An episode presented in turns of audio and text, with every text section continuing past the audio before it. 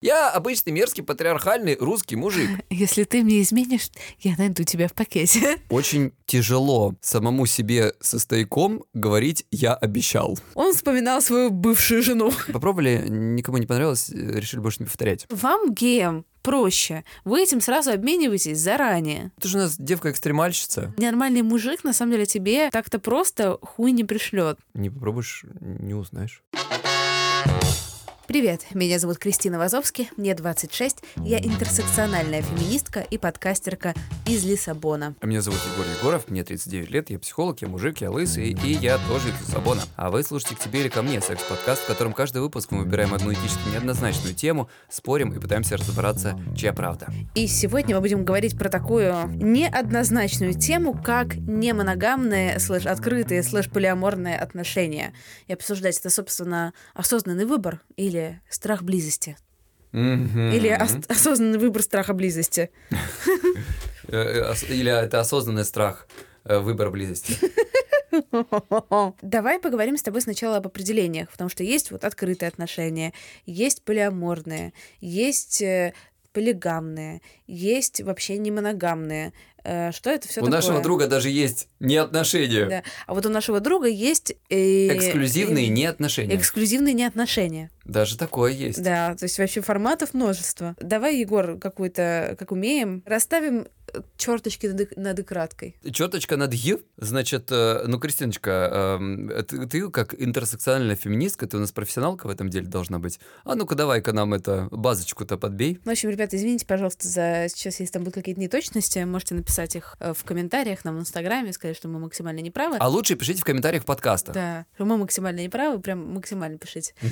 Я сейчас упрощу, расскажу, как, как сама понимаю. Полиамория — это формат этической, не моногамии, этической, значит, все, все за, со всем приговорено, в которой э, вы строите э, какие-то отношения э, романтические, сексуальные, в общем, разные, открыто проговорено, э, более чем друг с другом. Это может быть три партнера, четыре, пять, хоть там, не знаю, 25. Вы можете в них, с этими людьми быть в каких-то равноправных отношениях с вашими партнерами, э, можете строить какие-то свои собственные связи, но здесь ключевая история про то, что э, это все вы совсем согласны, вы про все в курсе. То есть вы выработали да. правила, да. обговорили их, согласились на них. Да, но при этом важный комментарий, что во всех этих форматах э, этической немоногамии есть одно важное, не но, а просто одно важное и что никакой термин вам не расскажет, как конкретно выглядят эти отношения, что внутри каждой пары, там, тройки, четверки есть свой набор «да» и «нет», правил и стоп-слов, которые это все определяет. Ну, То общем, есть нет какого-то из учебника определения, вот делай так, не делай так. Да, каждый доходит до этого сам. Есть открытые отношения. В основном это понимается так, что есть у нас какая-то основная пара и партнерство, например, мы с Егором. Но мы также договариваемся, что можем там, не знаю, заниматься сексом, не знаю, веселиться, флиртовать с другими э, людьми, также договариваемся, что там мы про это рассказываем или мы про это не рассказываем. Э, и вообще, как этот формат взаимодействия устроен. Но есть у нас все-таки какая-то первичная пара. Свободными отношениями, наверное, можно назвать все что угодно, но иногда это называют, когда нет в том числе и какое-то первенство пары, да, это mm-hmm. может быть просто какая-то открытая история, может быть, э, вообще по-разному это все называют, если честно. Полигамия — это больше про э, какие-то устоявшиеся религиозные или культурные традиции, это обычно про брак и наличие нескольких супруг или супругов. Такое тоже бывает. Но, ну, общем... Это вообще какой-то mm-hmm. такой биологический э, термин, потому что его к животным применяют. Ну, да, какой-то, я бы называла его таким этим зонтичным термином, который вообще много чего покрывает. Ну, в общем, я думаю, что сегодня мы будем пользоваться таким максимально общим термином, как немоногамные отношения, подразумевая, что это э, не блядство, а моногамия этическая. А вот насколько это... Там эти... полиамория, вот да, это Да, да, да. А вот насколько этическая это осознанно, что это на самом деле всех радует и подходит, вот это вот мы сегодня обсудим. Потому что если мы про это договорились, это не значит, что на самом деле с этим все счастливы и все этого хотели. Наконец-то у нас этически неоднозначная тема в подкасте. Уху, спустя три года снова Да-да-да. мы к этому пришли. В чем здесь может быть крыться, так сказать, этическая неоднозначность? Ну, например, э, есть у меня знакомые, я думаю, что у тебя тоже есть знакомые, угу. возможно, это одни и те же знакомые, Может быть. которые вроде бы поговорили про то, то, что вот мы встречаемся, но я там хочу, не знаю, ходить на свидание, заниматься сексом с другими людьми. Все партнеры сказали да, но зная немножко про эти отношения, один человек безумно влюблен в другого, просто mm-hmm. до безумия, а второй, ну, как бы вроде все симпатично, но такое. Угу. То есть и, такая да. э, полиамория по неволе. Да, и тут начинаешь задумываться, а вот... Не, не по неволе, а такая, да. ну, несколько вынужденная или что ли, когда человек уступает, чтобы сделать другому человеку приятно. Ну да, или чтобы не потерять это отношение, потерять, потому да. что, э, наверное, там человек думает, что, ну, если я скажу нет, что мне это не подходит, возможно, человек скажет, а, ну тогда мне У нас с тобой проблемы, да, но... Да мне интересно, бы, тогда я, я предпочту тогда лучше найти кого-то еще или кого-то там какого-то количества людей. Или кого-то, кто согласится. Да, да кого-то, кто согласится. Да, весьма себе неоднозначная штука, надо сказать. Еще знаешь, здесь какая м- интересная история. Люди нередко, ну мы же склонны себе как-то объяснять наши решения, и, соответственно, мы можем иметь такую интенцию немножко себе привирать или как-то преуменьшать, но вроде как мне это тоже нравится. Почему бы не, не ничего такого ужасного нет. И здесь очень сложно даже самому человеку это определить. Вот действительно, это я правда так хочу или это я скорее, скорее как-то, ну, угождаю или выбираю из двух зол? Да, потому что мне кажется, как только ты себе признаешь, что, что на самом деле ты этого не хочешь и идешь на уступки человеку, то в, вот, ровно в этот момент и заканчивается. Да, это ты... означает, что нет уже. Да, бы. когда угу. ты для себя это именно так формулируешь, это мне самому интересно, да, я всегда в целом хотела там попробовать что-то, посмотреть. И часто, мне кажется, такое бывает даже не сколько вот с какими-то открытыми отношениями, а даже с тройничком каким-нибудь, вот это, знаешь, да. сексуальной фантазии, что, ну, я-то как бы не очень то хочу. есть не что-то, что застабилизировалось планировалось уже, а такой, ну, какой-то там вечериночка или кто-то понравился, давай попробуем mm, там. Ну да. Угу. И это как бы, ну что я скажу, нет, я что-то какая-то зажатая, значит, да.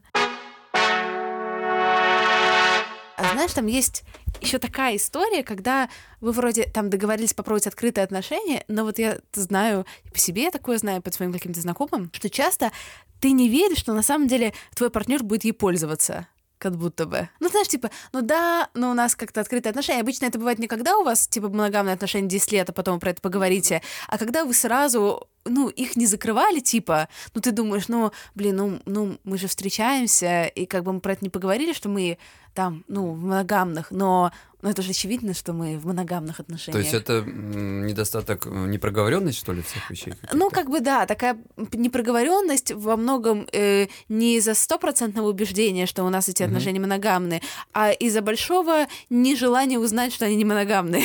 А, вот так вот. То есть это не то, что ты уверена, что в там своем человеке и такая, ну это все настолько очевидно, что даже проговаривать нечего. А тут как бы наоборот, ты как бы хотела бы, чтобы тебя опцию не отбирали. Ну, как бы, наверное, да. А еще вот смотри, вопрос тебе такой. В России там одна культура, что там вы подержались за ручки, входили на один кофе, и вы уже встречаетесь, да, моногамно. Но, угу. например, в Европе, покуда вы не проговорили прям прямым текстом, что э, вы в моногамных, вы встречаетесь, и вы в моногамных да, отношениях, да, да, да, да. вы больше ни с кем сексом не занимаетесь, по умолчанию подразумевается, что вы нет. Да. И, например, бывает же такая серая зона, когда вот вы уже как-то там давно вместе, вы про каких-то там других партнеров не говорите, и этой conversation, как бы этого беседы не было, ну как бы вроде ты понимаешь на сто процентов, что твой человек, партнер, он уверен, что вы в моногамных отношениях, а в твоей голове ты, ты как бы нет, ну ты вроде ничего плохого не делаешь, ну как бы вроде, ну такая серая этическая зона. Ты, ты как к этому относишься? Это этично или не этично? Скорее нет, чем да. У меня есть вот такое ощущение, что человек в целом где-то иногда бессознательно, скажем, или не настолько осознанно, способен понимать, вот что хорошо, что плохо. Он способен себе объяснить, что это не так плохо, и это даже нормально. Но вот знаешь, есть где-то как такое вот ощущение, что ну, технически как бы вопросов нет. Наверное, это, это вопрос той серой зоны, он где-то здесь располагается. Теоретически вроде к себе не подкопаешься, но эмоционально ты можешь человеку потом, если это все выяснится, сделать как-то очень больно неприятно. И впоследствии, конечно же, это же отношения про эмоции, это может их очень сильно подпортить. А у тебя бывали какие-то кейсы в жизни, когда было какое-то недопонимание, встречаетесь вы или нет, моногамно или нет? Такого не было. У меня была ситуация, когда мы встречались уже сколько-то там лет, и потом как-то появился на горизонте какой-то интересный человечек, о котором я заинтересовался. И, возможно, даже не только я, как бы, а мы вместе. И у меня вот было такое странное ощущение, что как будто это я больше заинтересовался. И, и как-то вот, ну, в результате мы попробовали, так сказать, я даже не знаю, как это вообще обозначить, у нас не было такой договоренности, что это продлится долго.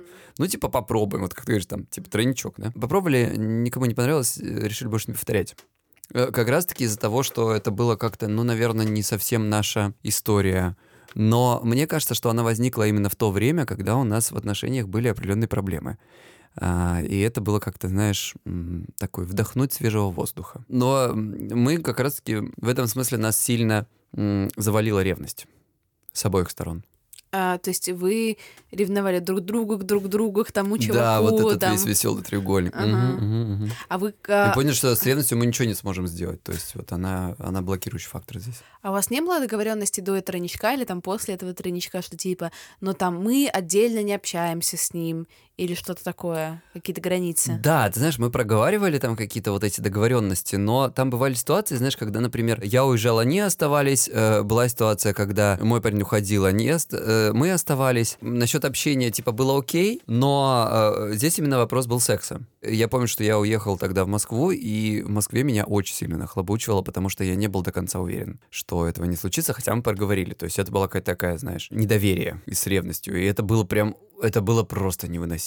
Это было невыносимо. Но до этого случилась такая ситуация, когда мы остались э, с этим чуваком, значит, там, парень ушел там куда-то, работа, учеба, что я не помню. Ну, типа, мы договорились, что у нас ничего не будет. А мне, честно тебе сказать, очень хотелось, как бы вдвоем. И я просто, я помню, что я себя вот в это там утро, я себя просто за волосы оттаскивал эмоционально, ну, в смысле, в таком э, переносном смысле. И был определенный момент, когда уже я прям вот, прям уже завелся вот это все, и потом я такой, нет, я обещал. И, и, знаешь, очень тяжело самому себе со стояком говорить «я обещал» и оторвать себя от другого человека вот в процессе. То есть Господи, как же это тяжело остановить. Но я собой горжусь, горжусь, я это сделал. Я чист в этом смысле.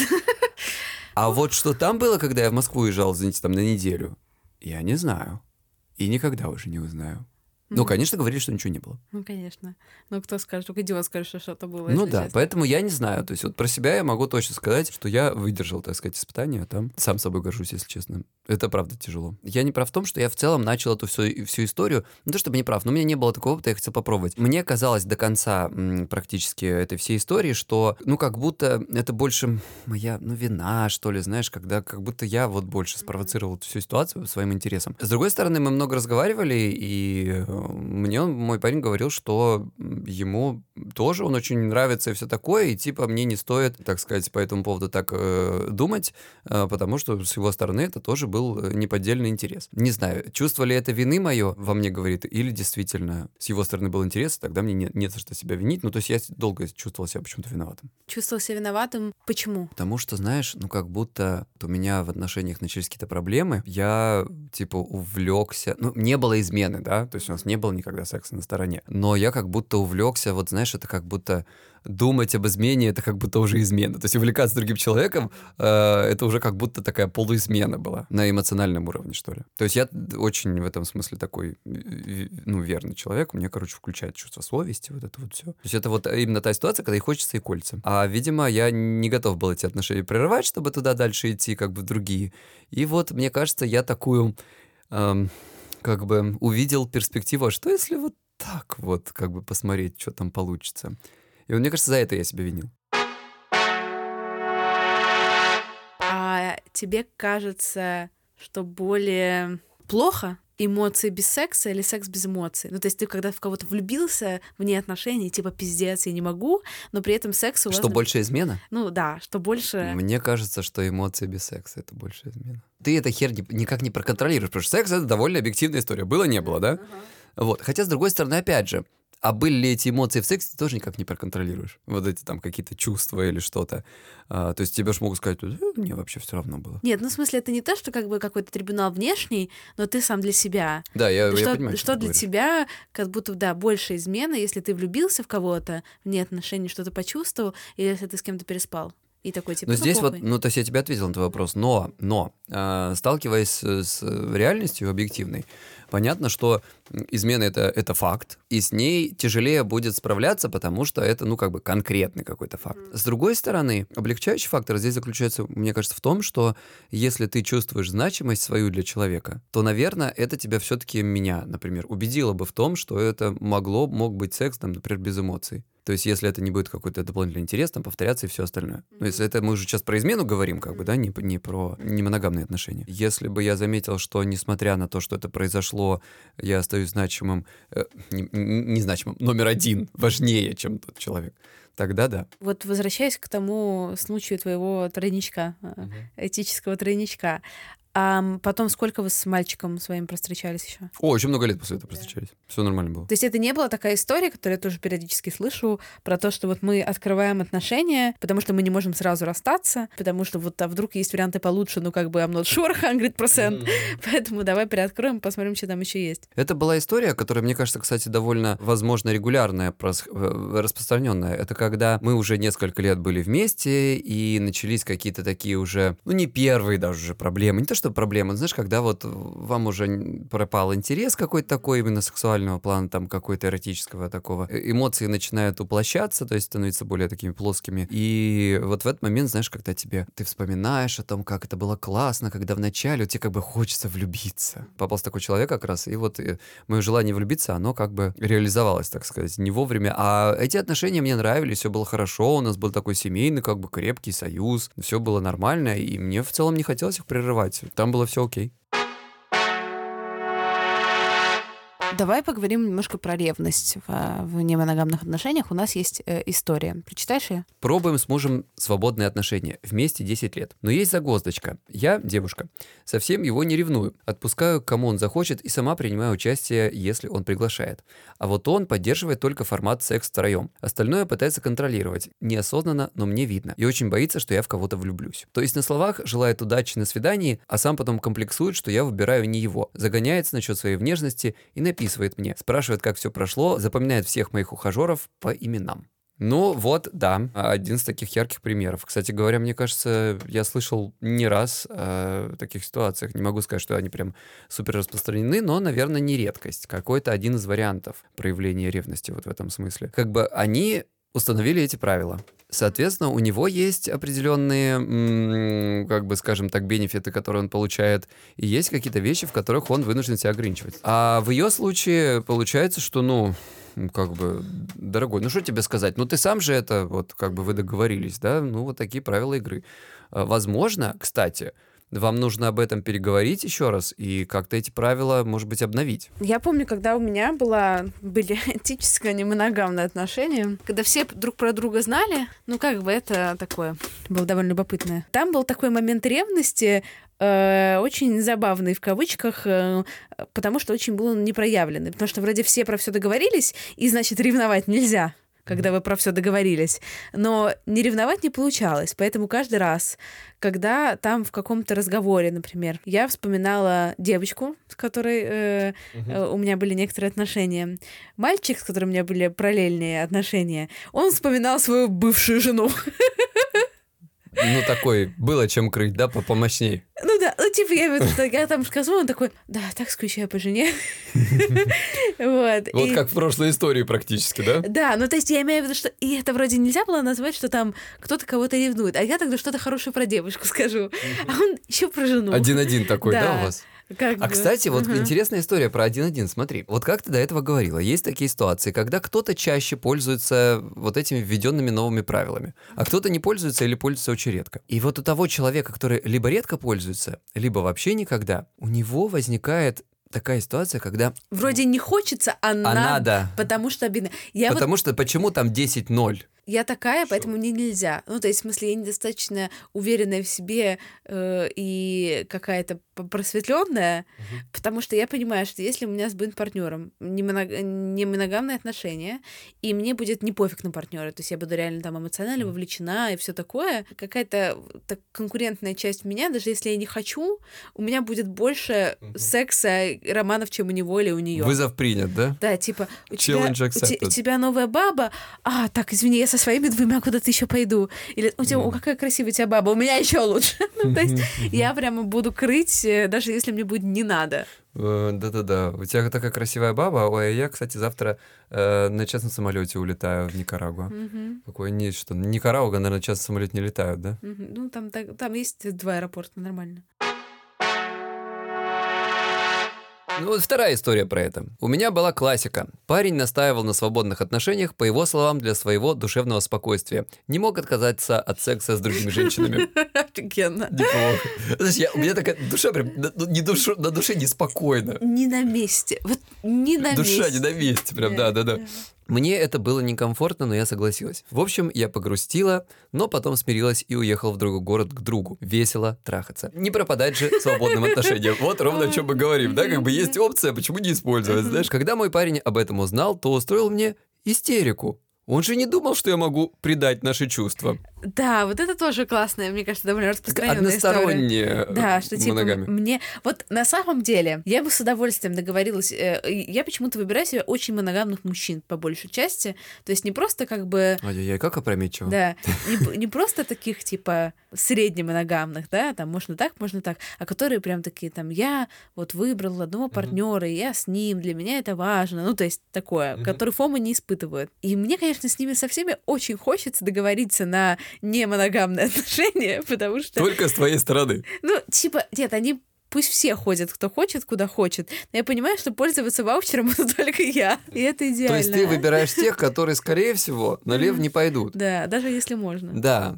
А если вот попадется такой тебе человек, как ты, который как бы и не пошел бы, но потом он азартный человек, он из принципа просто пойдет. Ну нет, я бы с такими, как я, бы никогда в жизни, блин, в одном поле Ты сразу уже не сразу села. видишь, да? Когда- А, я понял. Я такая, ты, я да, такая, да, да. уф, нет, спасибо. У меня есть я, мне хватит.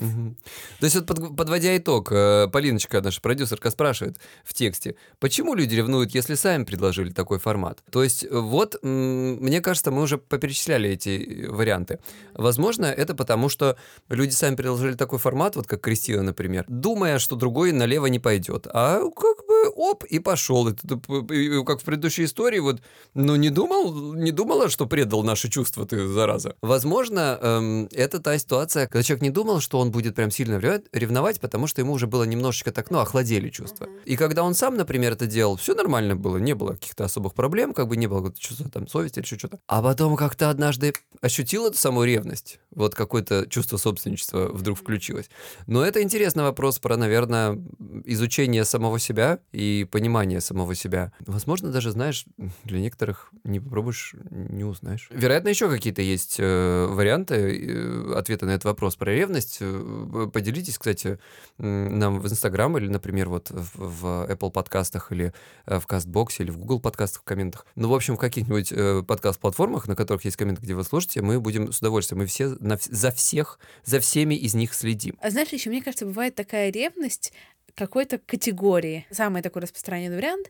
Вот с девушкой, если девушка, то не измена. А если с мужчиной, А, сразу да-да-да-да-да-да. измена. да? Мгм, мгм. Ну, что это может быть, или там, например, если, ой, если это твоя какая-то подруга, то это пиздец. А вот если человек, которого ты видишь один раз и все, да, то как бы нормально.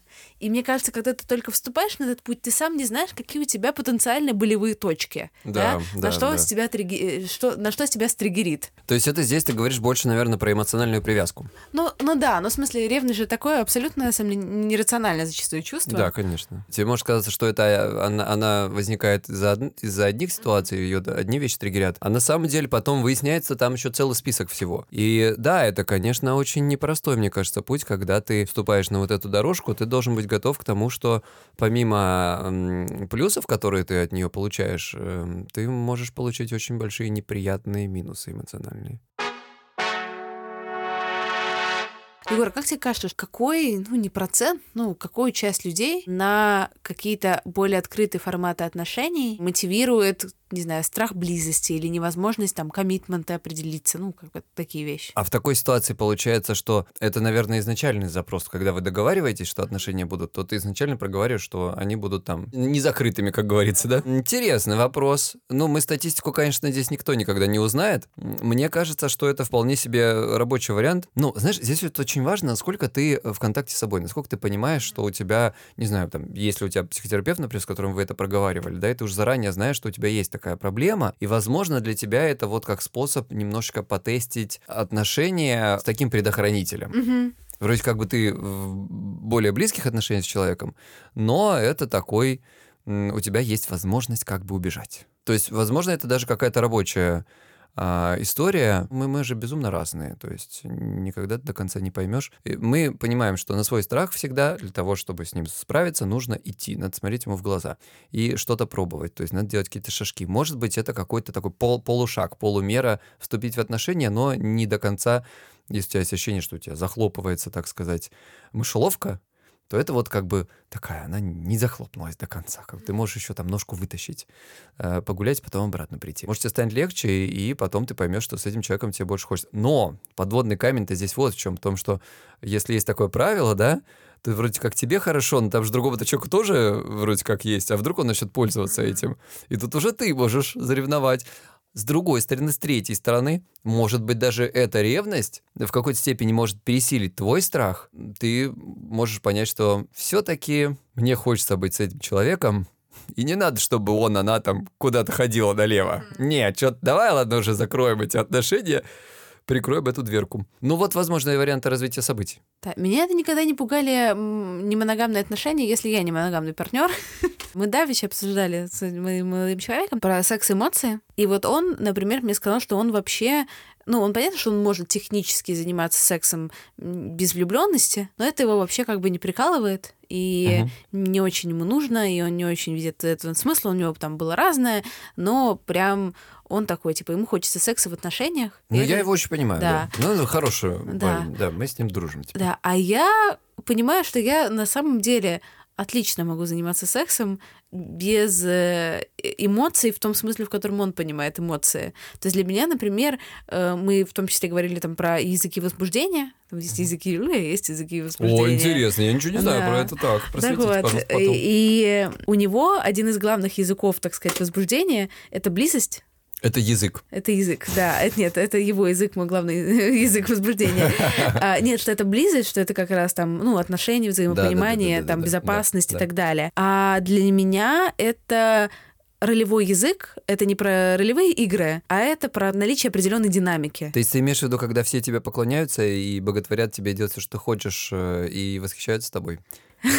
Нет, э, я обычно не про эту динамику, а про обратную, когда меня ставят на колени, неважно. А, нет, ну для этого сначала нужно сделать то, что я переч- выше перечислил. Да, но я имею в виду, что и для меня большим фактором возбуждения может быть как раз отсутствие э, близости эмоций от самого вот эти идеи, что мы там плохо знакомы, и что нам в целом друг на друга похую, да, это меня сам, сам вот эта идея может возбуждать. Потому что, мне кажется, это про безопасность. Ну, то есть вот эти отношения такие классические, в данном случае, они подразумевают безопасность, что вы вместе, у вас есть оговоренные, там сказать, так сказать, жесткие правила, и вот. А ты же у нас человек такая, ну ты же у нас девка-экстремальщица. Поэтому у тебя эти все вопросики безопасности, они как бы пф, boring. Поэтому, мне кажется, ты легче к этому относишься. То есть это для тебя не, не супер обязательное условие, необходимое условие. Я себе задавала вопрос, честно, а могу ли я заниматься сексом просто ради секса? Я очень люблю секс, и мне очень нравится, да, но у меня нет таких жестких сексуальных потребностей, что мне там нужно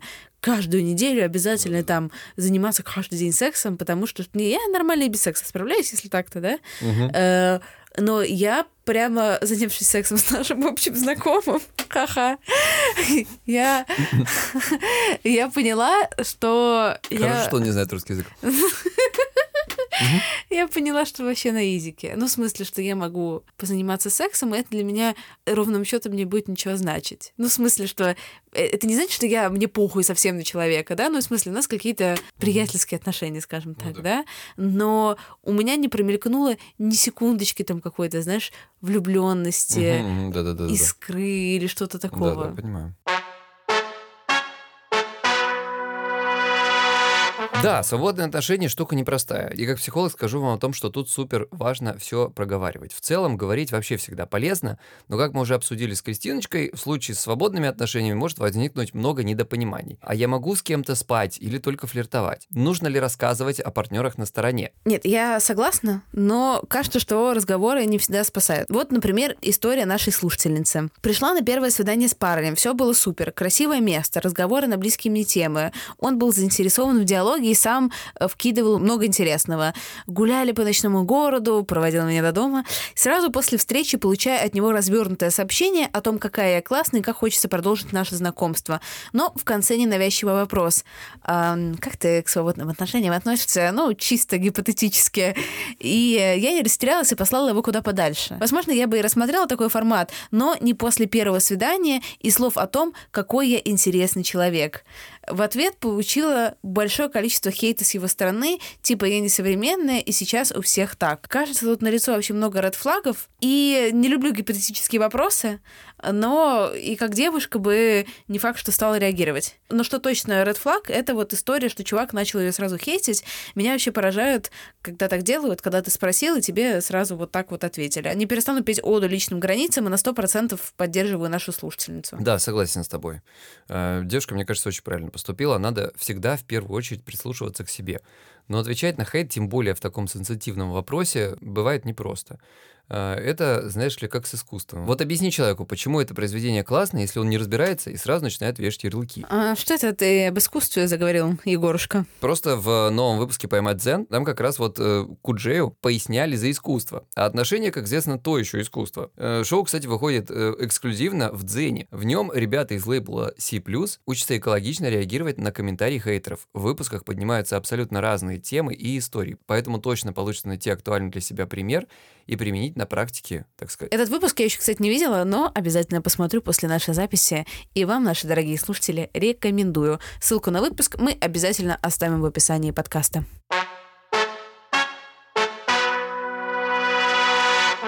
Я бы хотела еще обсудить историю девушки, которую мы только что прочитали. Она говорит, блин, вот он мне написал после первого свидания про немоногамные отношения. Ну, понятно, да, предложил, как бы, да, там написал, спросил, как я вообще к этому отношусь.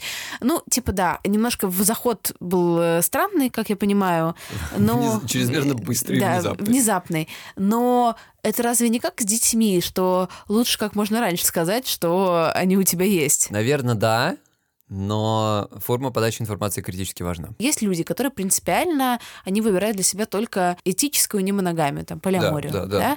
Но я предпочитаю, чтобы... То есть, теоретически, раньше бы это нужно было сказать, знаешь ли, в своем профиле в Тиндере. Ну вот да, ну то есть мне кажется, что это такая штука, если для тебя это принципиальный момент, да. то лучше написать об этом в Тиндер-профиле, чтобы люди... Да, ну на крайний случай да. в начале общения. Да, для которых это принципиальный, обратный принципиальный момент, чтобы они смогли сразу как-то, ну, для себя принять решение, да, нет. Да, знаете, это, это такая интересная история, когда у тебя э, член 26 сантиметров и 15 э, в диаметре, что-то сразу все это вешают в свой профиль. Блин, на самом деле мне очень обидно, что ну, культурно как-то считается дурным тоном рассказывать... Иметь большой член? Нет, рассказывать про свой большой член или, ну, как-то до того, как вы встретитесь, там, фотки отправлять или рассказывать про, вообще про размер члена. Потому что, представляешь, ну вот мы как Женя, вот у вас в гейском ну, комьюнити все нет, приятно. Подождите, про фотки, вот это интересный вопрос. Когда вам присылают, значит, мужики дикпики, вы на них, значит, доезжаете. А смотри. А теперь тут... Нет, ну, смотри, это, такое? это просто те мужчины, которые присылают дикпики, они обычно полные гондоны и мудаки, а да, без разрешения. ВТП такой раз сразу? Нет, ну в смысле, что если бы культурно это вот было бы как, знаешь, за правило, как «Привет, как дела, дикпик», чтобы это было бы нормой, да? Нормой, да? Да, то Ты это как было бы... пожимаешь не руку, а? Да, вот. это было бы очень удобно, потому ага. что вот я, например, может быть... А если бы они тебе сразу свои сантиметры роста прислали? Да, да ну вот, на, на нет, это... рост и член, просто мне, мне нужны 30, еще что, сколько денег? рост, член, Такая, сколько знаете, денег? не объективация совсем да. у нас зашла в. Нет, ну, ну, девушки, согласитесь, что это правда ну, конвинент. Конвинент. Ну, понятно, если брать за скобки, что сейчас те, кто присылают тебе фотки члена без разрешения, это мудло, а если бы это было бы ну, как вежливо, да? Культурно Если бы даже, бы. знаешь, если бы даже в каком-нибудь вот э, приложении существовало специальное вот, так сказать, окошко, в которое ты можешь загрузить, так сказать. Ну да, ну то есть просто, ну... Линеечку рядом ну, поставить. ну, п- потому что вам, геям, проще. Вы этим сразу обмениваетесь заранее, обычно. Ну, кто как. Я обычно таким не занимаюсь. Но мои друзья, конечно, практикуют. Ну, ты не типический, так сказать. Не типический, а типичный гей. Атипичный гей. А, а мы, понимаешь, женщины, да? Мы же ныряем в неизвестность каждый раз. А чё вот не, не попросить? Прикинь, как он обрадуется. Ты бы скажешь, пришли хуй. Да, блин, нормальный мужик, на самом деле, тебе, ну, как бы так-то просто хуй не пришлет. Или он подумает, что или ты, бои... или ты сейчас боишься, что ты станешь как бы, э, не знаю, чрезмерно покажешь свою доступность, заинтересованность в сексе, что ли? Ну нет, там еще вопрос в том, что, ну ладно, если у вас уже какой-то секстинг, да, идет, то это как-то адекватно. А если типа там привет, как дела? Ну да, логично. Там как Да. бы «Привет, как дела?» э, Я предпочитаю полиаморные отношения, а э, я предпочитаю, чтобы мне сначала рассказали про э, свой рост, длину члена и инком. Да, потом я подумаю, стоит ли нам вообще встречаться или нет. А вот на самом деле это отдельная тема для выпуска, что на самом деле всем интересны очень приземленные параметры. Да. Ну, там, не знаю, рост, вес, но обычно все они очень приземленные, которые такие deal break. Да, у меня есть один очень приземленный Вес. интерес. Нет, для этого мне э, не нужно как бы ничего знать. Э, У меня, как у тебя сканер роста, у меня сканер вес. Причем, еще раз, э, я никого не фэтшеймлю, важный дисклеймер, э, и никого не считаю некрасивым или все что-то. Это мои э, э, определенные особенности, так сказать, э, моего интереса к молодым людям. Я люблю, когда они такие, знаете, ну... В общем, короче, очень э, себе стройные. Хотя, еще раз повторюсь, у меня были отношения с разными. Даже теми, кто как бы совсем далеко не входит в эту историю. Я их любил и очень долго с ними был. Так что, пожалуйста, я на всякий случай, я предполагаю, что здесь мне могут написать. Мне хочется знать, это у человека все с э, этой самой, с крышкой там, э, с чердачком в порядке или нет? Вот это очень важный параметр. Ну, это, мне кажется, ну, при личном общении. Да. И то не сразу. И то справку даже не спросишь, да, у многих-то у них справ- справок-то нет. А я, как, знаешь, как психолог, а- а- опросные листы э, тестовые, ну, тоже странно как-то. Да не, нормально, сейчас же... на- Ой, знаешь, есть такая игра вопросики для дейтинга. Вот знаешь, 33 вопроса, чтобы влюбиться. Э, Если ли у вас антидепрессанты или анксиолитики? Если у вас там неконтролируемые приступы тревоги, проблемы, ну, Страдаете ли э, регулярными кошмарами и судорогами по ночам? какие-то странные вопросы. Нет-нет, это 33 вопроса, чтобы влюбиться. Ха-ха. Просто мне очень важно, чтобы вот... Я, я поспать люблю. Ну, поскольку, как вы поняли, нам нечего сказать про свободные отношения, мы говорим про все, что угодно, кроме свободных отношений в этом выпуске. Очень, да, кстати, вот правда. Не, мы, алло, мы большую часть выпуска про свободные Ну, отношения сейчас мы еще к ним вернемся. Это было маленькое А вот пока очень еще одно маленькое ст- выступление мне очень нужно просто. Вот ты как психолог, да, который специализируется на там тревоге, расстройствах и всему вот этому, да. А ты вот можешь по одной встрече с человеком, ну вот в основном часовое свидание у вас, понять, все ли там нормально или, ну, фу-фу. Слушай, я, конечно же, не могу понять, что там за проблема, но наличие какой-то проблемы, ну, видно. Но если она такая, знаешь, как бы, какая-то вот осязаемая, А если у тебя пограничка? Ну, ты в хорошем периоде своем. вот это бывает сложно понять. Мгм. Вот это бывает сложно понять. Или, Потому или что- биполярка, и ты в хорошем. Да, вот это вообще... Но опять же, если это такая ситуация уже, когда идет чрезмерный такой выброс этой энергии, то... Ну, ну ты действительно не определишь, что ты первый раз видишь человека, у тебя не с чем сравнивать, у тебя нет никакого опыта наблюдения за ним в другие периоды. Слушай, ну, на, на самом деле, ты же понимаешь, что я, пош- ну, как бы, я, я бы действительно хотел, чтобы мы все открыто говорили о своих каких-то проблемах, но мы понимаем, что это не всегда... Чтобы я свайпал вас влево сразу. Это не всегда возможно, да и люди не всегда понимают, что как бы у них какие-то они есть. Да и, если честно, с многими проблемами на самом деле можно жить не так просто, с какими-то попроще. Вот есть, например, Ну, подруга, приколами, подруга ребят. наша Виолетта, да, которая принципиально без проблем мужчин не берет. Ну, такой вот кинг. Ребят, еще раз, мы все с проблемами. Вот, более того, если, например, говорить а, то, о чем я, то, чем я занимаюсь, если мы говорим про э, всякие панические атаки, фобии, страхи, навязчивость, там, ба-ба-ба-ба-ба-ба, а, пищевые расстройства, то я в целом не считаю их большой какой-то невероятной проблемой, которая там, знаешь, тут То есть я бы вполне мог быть в отношениях с такими людьми. Продолжаем наш прекрасный подкаст как вы, наверное, заметили, об открытых отношениях. Да. На сва... Размышления на свободную тему. На свободную тему. Да. Это, знаешь, когда тебе э, сочинение заставили писать, э, значит, изложение там сочинения, а ты ни хрена вообще не читал «Войну и мир» никогда. Да, и ты такой, ну, там, многие говорят... Наташа Ростова была с Ростова. Девушка Просковья из-под Московья.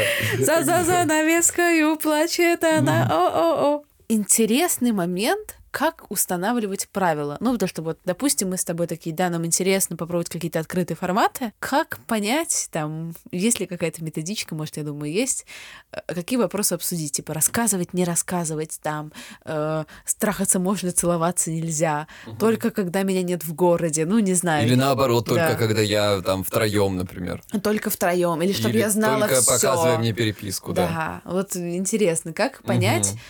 Что тебе комфортно, если ты этого никогда не делал? Во-первых, отвечая на этот вопрос, никак. А во-вторых, ну, наверное, можно как-то попытаться представить себе, что может быть. Повспоминать э, поводы для ревности для себя, так сказать, из прошлого. Ты слышал, что кто-то с кем-то переписывался, тебя уже бомбило. Наверное, может быть, это вообще не твой вариант, в принципе. Кто это шлюха? Это моя мама. А. Да-да-да. Галине Ивановне привет. Да-да-да. А, то есть, а может быть, там, это, например, не знаю, какой-то активный флирт э, чрезмерный.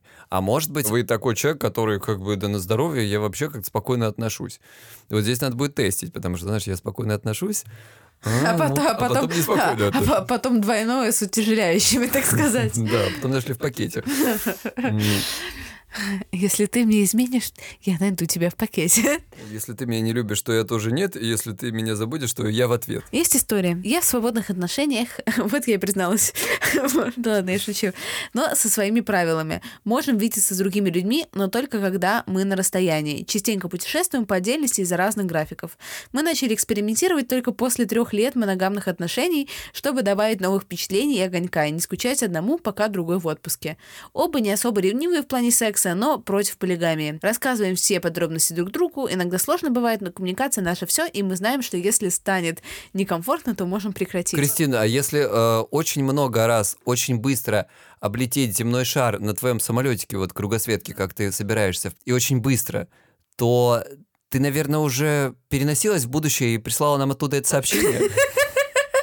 Да, я, я сразу подумала, что вот с моим графиком путешествий, да, пока мы вот, знаешь, пока мы в отпуске, у меня есть шанс завести примерно 6-7 полноценных семей. Ну да, такая, ты морячка, я моряк. У меня всегда была эта фантазия, что у меня в каждом порту по шлюхе. Извините. Ну я же капитан.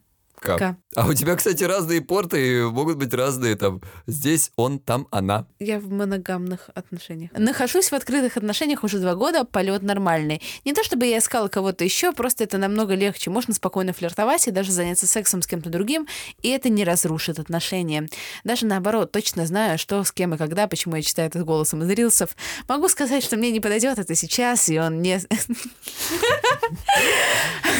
Могу сказать, что мне не подойдет это сейчас, и он э, ни с кем не встретится, нас обоих заводит. Знаешь, э, Кристина, это очень хорошо, когда полет нормальный, главное, чтобы не как фанера над Парижем, так сказать. Короче, мне кажется, что это реально может работать на огонек в отношениях.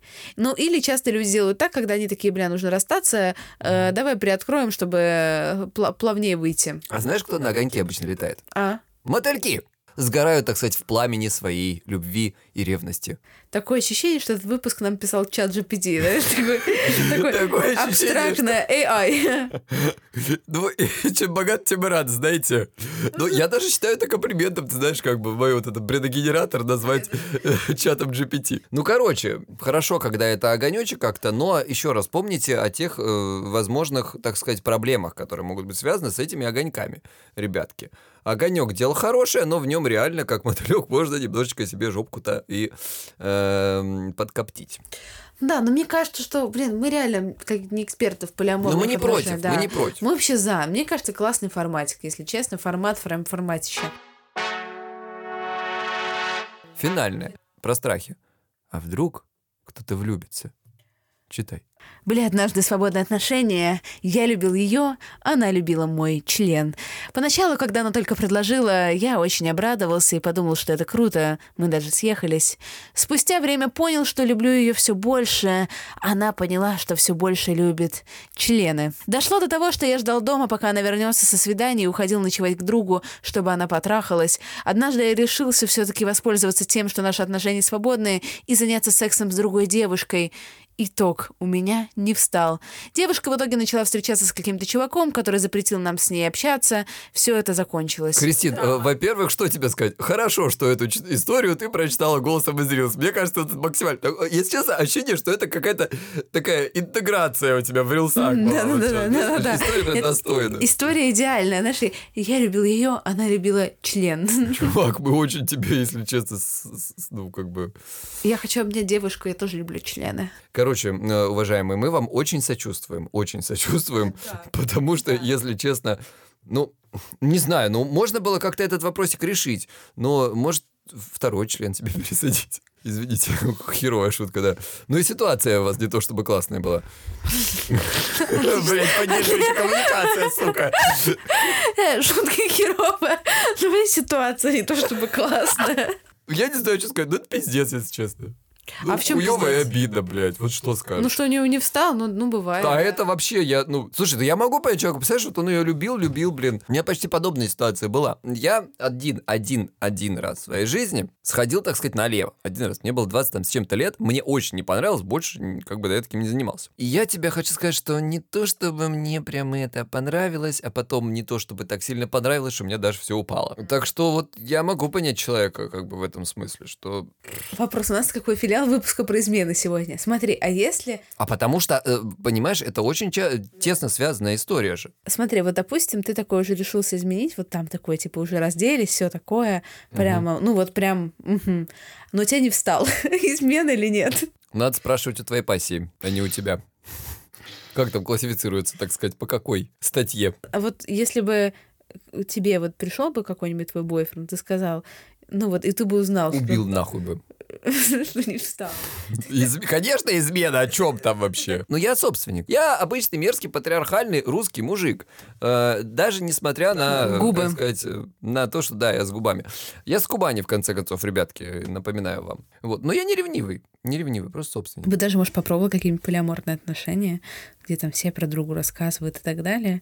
Но мне нужно в какие-то, в которых я не очень буду всех, всех любить. Ну, подожди, ты же сказала, что у тебя там есть большая вероятность того, что включится твоя состязательность, и э, полиаморные отношения превратятся в какой-то забег на короткие, длинные, средние и прочие Ну, дистанции. я предпочитаю все-таки ближе к длинным дистанциям, но Да знаем мы, что ты будь- любишь длинные, да, дистанции. Дистанции. И дистанции, Ам. и дистанции. Но есть у меня какие-то люди, например, э, были в жизни, да, с которыми у меня были какие-то сексуальные отношения, но я не была как- как-то безумно влюблена, они мне были просто симпатичны. Но я в целом... Симпатичек, поебусь. Ну да.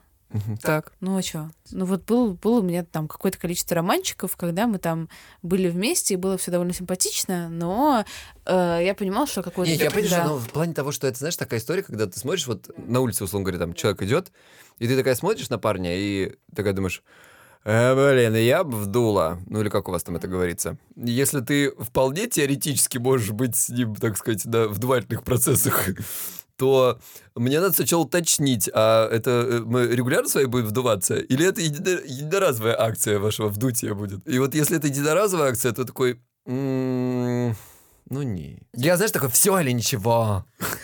Все или ничего. Ну, короче, что я бы, может, попробовала, но при условии того, что мне, э, ну, я как-то спокойно к человеку, ну, позитивно спокойно отношусь, без вот этого вот типа, господи, я тебя люблю, я не могу. Потому что вот в этом я тебя люблю, не могу, очень сложно. А Ой, если кто-то влюбится? Кто влюбится в меня, пусть влюбляются все. А если ты? Тогда э, читаем конец истории. А, а девушка в итоге начала общаться с каким-то чуваком, который запретил с нами общаться. Вот так все и закончилось. И меня не встал. Ну, у тебя встанет, я уверен. Короче, ребятки, на самом деле нет, ну был у нас какой-то релевантный опыт, ну что уж говорить. Конечно, мы не, так сказать, не профессионалы в этом смысле. И самое главное, что мы хотим сказать, мы хотим вас э, как бы предостеречь о подводных камнях с одной стороны, с другой стороны сказать, что эта штука хорошая и вполне в каких-то ситуациях может ваши отношения разнообразить, спасти как-то у вашу жизнь, так сказать, улучшить. Но э, чем выше взлетаешь, тем больнее падать. О, Егорушка, такой ты сегодня поддерживающий, прям история за историей. В окончании, так сказать, эм, нашего выпуска нам нужно, мне кажется, э, пару слов как-то актуализировать наш э, сериал «Продаж жизни», который кто-то зачем-то слушает. К Егору через три дня, когда выйдет выпуск уже через ноль дней, приедет его бойфренд. Да. Это коммунальная, коммунальная квартира. Но про жить вместе еще пока непонятно, потому что через э, три дня после этого куда-то уедет Кристиночка. Ну, я уеду на месяц в Нью-Йорк, потому что я не могу слушать этот вот грязный гейский секс бесконечно. Что это за гомофобия, блядь, вошла в эфир вообще? Оставайся. Мы тебя это устроим Вот, тест наших, наших, значит, полиаморных Вот, отношений. ровно, чтобы вот этого не было теста наших полиаморных отношений, Да, я не могу уезжаю. любить того человека, который такой свинья, блядь, в быту. Короче, Возможно, кстати, если бы ты бы меня хлестал плетью каждый раз, когда я не кладу чашечки в посудомойку, чашечки бы клались, э, знаешь, это, всегда не клались и клались одновременно. Кристин, возможно, после этого у нас правда бы начались полиаморные отношения. Вот что страшно. Я бы даже где-то в себя ощутил какую-то ге- гетеросексуальность, так сказать. Я такая, а, Куда ты летишь? В Нью-Йорк ты летишь выделываться. да. А, Где-то что богатая, успешная женщина. Ну Мгм. да, это я. Так, а потом что будет? А потом я либо возвращаюсь в Португалию, ну, либо еще куда-нибудь лечу. А бойфренд, что твое с твоим бойфрендом будет? А он Собираетесь вы вообще вместе жить? Вы собираетесь эксклюзивные отношения за- заводить? Ну, мы будем жить вместе, да. Замечательно. Вот так вот, ребятки. Э, наши жизни э, то ли налаживаются, то ли катятся в тартар. В тартар, в соус. Биф, тартар. Э, Короче, э, обновление э, смотрите в моем инстаграме, смотрите в Кристинном инстаграме, запрещенных сетях в Российской Федерации, мой псай подчеркиваю чаю, Кристины. Эм, Что? А мы, мы против системы. Вот. Э, И удачи вам. Спасибо, что вы это дослушали до конца. Непонятно зачем. Кристиночка, скажи людям до свидания. Будь хорошим человеком. До свидания. До свидания! Пока-пока!